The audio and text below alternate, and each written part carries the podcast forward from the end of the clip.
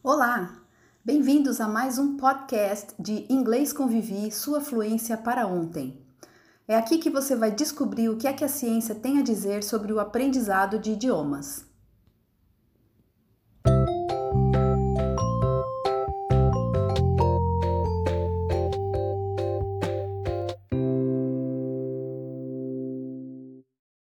Nesse podcast, nós vamos falar sobre o método audiolingual. E para falar sobre o método audiolingual, nós vamos voltar lá para a Segunda Guerra Mundial. Mas o que, que a Segunda Guerra Mundial tem a ver com ensino de inglês? Tem tudo a ver. Então vamos ver o que, que aconteceu nessa época. Com a entrada dos Estados Unidos na guerra, o governo americano começou a se sentir preocupado em formar quadros que fossem fluentes em alemão, em francês, italiano, japonês, para poder trabalhar como intérpretes e como tradutores.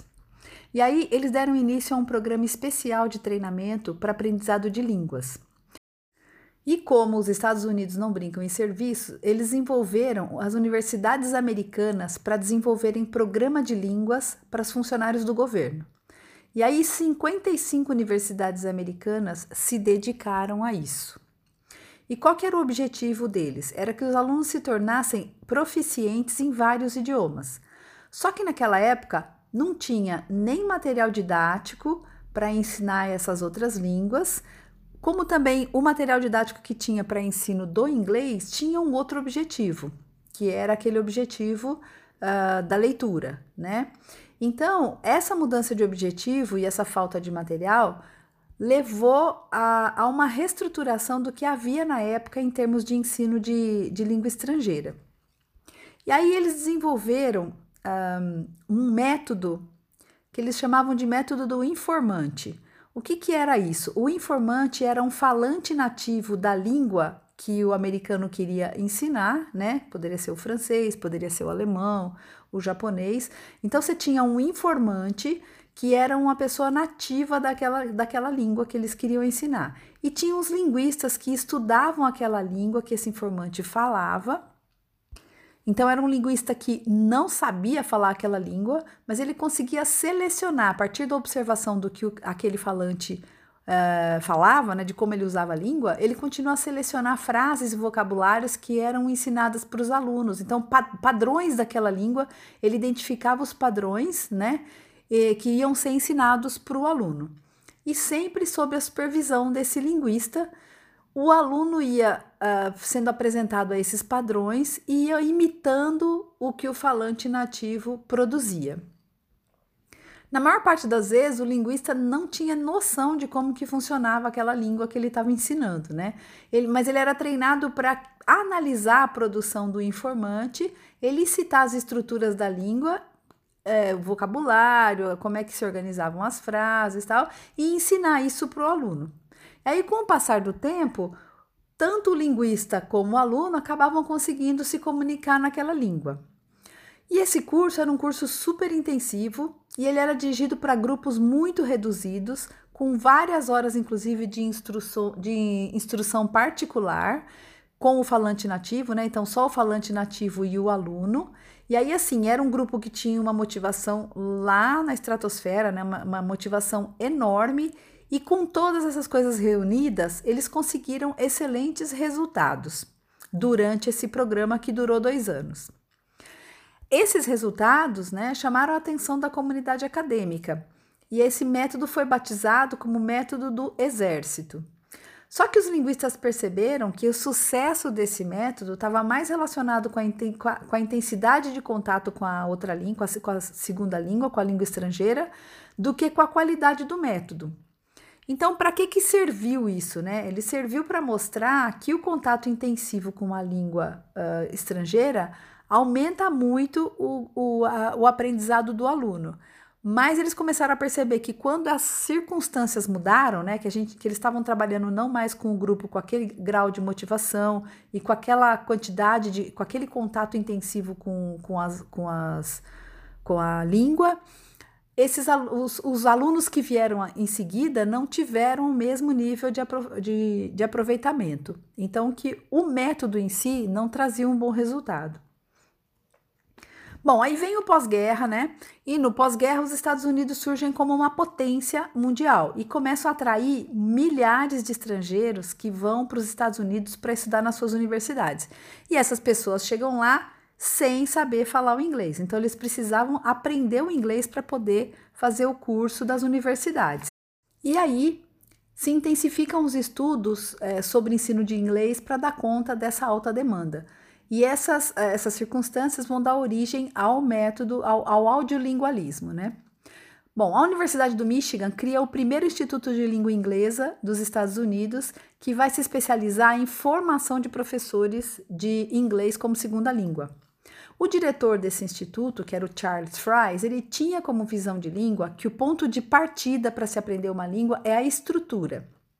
Então, para o Fries, a maior dificuldade para se aprender uma segunda língua estava nas diferenças entre a língua nativa do aluno e o inglês, tanto nos sons como nas estruturas. E aí a solução que ele encontrou para isso foi trabalhar com a comparação entre os dois idiomas. Então, é, sempre eram comparados os padrões da língua do aluno com, com os padrões do inglês, que era a língua que eles iam ensinar. E aí eles conseguiam, através disso, a ideia era que eles conseguissem prever as possíveis dificuldades dos alunos e preparar um material didático que cuidasse uh, desses temas para solucionar possíveis dificuldades. E com isso surge então um novo mercado que é a linguística comparada. Eles começam a comparar o inglês com as outras línguas. Nós estamos falando aí da década de 50, né? A, vi a visão desses tempos era que para ser professor de inglês bastava você ter um bom conhecimento da estrutura da língua. Nenhum conhecimento pedagógico era necessário. A crença era que a prática é que leva à perfeição. Só que eles observaram que pouca gente realmente alcançava a proficiência com esse método, né? Os resultados não eram satisfatórios. E aí acontece um outro fato histórico também que muda um pouco a situação. Em 1957, a Rússia lança o primeiro satélite. E aí, de novo, o governo americano sentiu necessidade de ter um programa eficiente de ensino de segunda língua, porque ele queria garantir que os americanos tivessem acesso aos conhecimentos científicos que eram produzidos em outros países. E aí ele começa a liberar fundos para desenvolvimento de material didático, para treinamento de professor, para estudo e análise das línguas, línguas modernas, tudo para desenvolver um método eficiente que pudesse ser aplicado nas universidades americanas. E em termos de pesquisa, a gente tem o Skinner nessa época, né, que é um psicólogo que desenvolve a teoria do behaviorismo. O behaviorismo, em resumo, é o seguinte: ele defende que o ser humano ele forma um repertório de comportamentos. Como que ele forma esse repertório? Ele recebe um estímulo, esse estímulo origina um, um comportamento. Se o comportamento for negativo, ele deve ser reprimido. Mas se ele for positivo, ele deve ser reforçado para que o indivíduo repita esse comportamento. E aí, com essa repetição desses comportamentos positivos, através do reforço, né, do reforço positivo, o aluno, o, o, o indivíduo vai formando um hábito. E isso aí foi transferido para o ensino de línguas. Né? Eles acreditavam que no ensino de línguas o estímulo é o que o professor ensina o aluno vai rea reagir a esse estímulo e ele pode ter duas respostas. Se ele tiver uma resposta incorreta, essa resposta deve ser reprimida pelo professor, e se ele der uma resposta correta, ela deve ser reforçada positivamente pelo professor. E isso vai se repetindo até que o aluno aprender, vai se repetindo até que o aluno aprenda a dominar a língua. Bom, e quais eram. Então, o método audiolingual ele se baseou a partir desse princípio do behaviorismo, né? Se baseou nisso. E quais são os, o, o, as crenças maior né, do método audiolingual? Então, a primeira coisa é que o aprendizado da língua se baseia na formação de hábitos, a partir dessa teoria do behaviorismo. Segunda coisa é que a linguagem oral ela, ela tem que ser apresentada antes da escrita. A terceira coisa, porque a gente ainda está falando né, do oral approach, então da, da, abordagem oral. Então a abordagem oral fala que o oral tem que vir antes do escrito. Então esse método ele ainda está dentro dessa abordagem. A terceira coisa é que o aluno aprende melhor uma língua por analogia do que por análise. Então, o aluno só vai receber, por exemplo, explicações de gramática depois que ele repetiu uma estrutura muitas vezes até automatizar o uso daquele padrão. Então, primeiro ele vai usar, usar, usar para depois ele aprender a regra. O, a, o quarto princípio é que o significado de uma palavra só faz sentido dentro de um contexto cultural. Daí a necessidade de se aprender também a cultura do povo da, que fala aquela língua que o aluno está aprendendo. Então era ensinado para o aluno, além da língua, a cultura daquele, do povo que falava aquela língua porque só assim o aluno ia realmente conseguir aprender a língua que ele, tava, que ele queria falar. Nos estágios iniciais, há sempre foco exclusivo na linguagem oral e o aluno ele deve buscar o uso perfeito da língua, tanto em termos de estrutura, de uso correto do vocabulário, pronúncia, eles têm que se eh, aproximar o máximo possível do perfeito. E como que se buscava isso? Se buscava isso pra, com muita prática, usando o que, eles, o que se chama de drills. O que, que são drills? Não, drills são os exercícios repetitivos em que você muda pouca coisa em cada estrutura e faz o aluno repetir várias vezes para que ele domine aquele conteúdo. A habilidade escrita ela só é desenvolvida uh, depois que o aluno domina a habilidade oral. Num primeiro momento, o aluno escreve estruturas controladas que ele já praticou oralmente. Ele não produz nada criativo, ele só repete o que ele já viu é, é, oralmente, né? Que ele já que anteriormente já foi tratado de maneira oral. Nos estágios mais avançados, pode até acontecer de ser introduzido textos mais complexos, mas não necessariamente porque o foco dessa abordagem é oral. O professor tem um papel central nesse método, ele tem o controle de todo o processo. É ele que vai fornecer o estímulo, ele vai controlar a reação do aluno, ele vai suprimir as, reações inadequadas, ele vai estimular as reações adequadas. Quando o aluno não chega à proficiência, a justificativa que é dada é que o método não foi aplicado corretamente.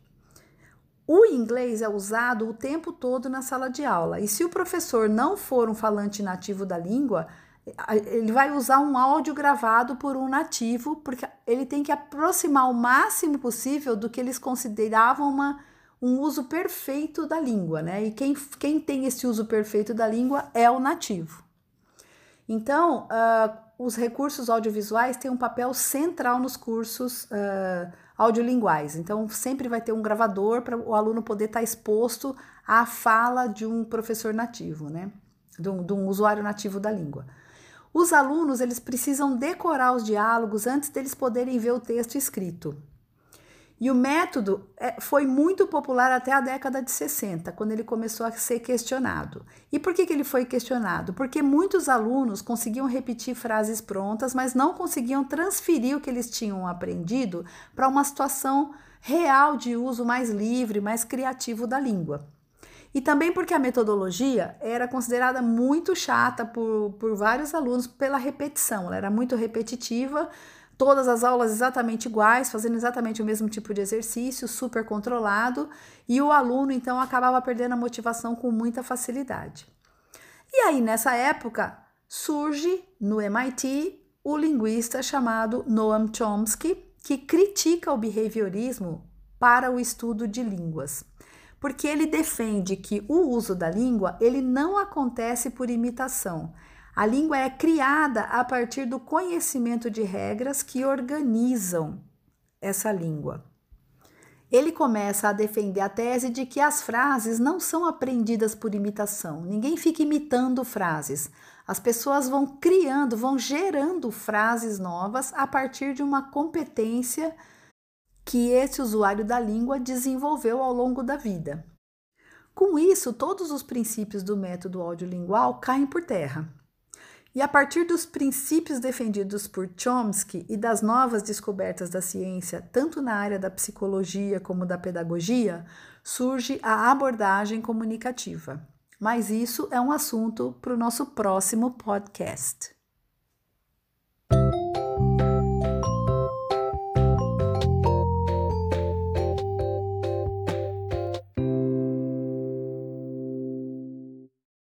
Você ouviu a mais um podcast Inglês com Vivi, sua fluência para ontem. Obrigada e até a próxima!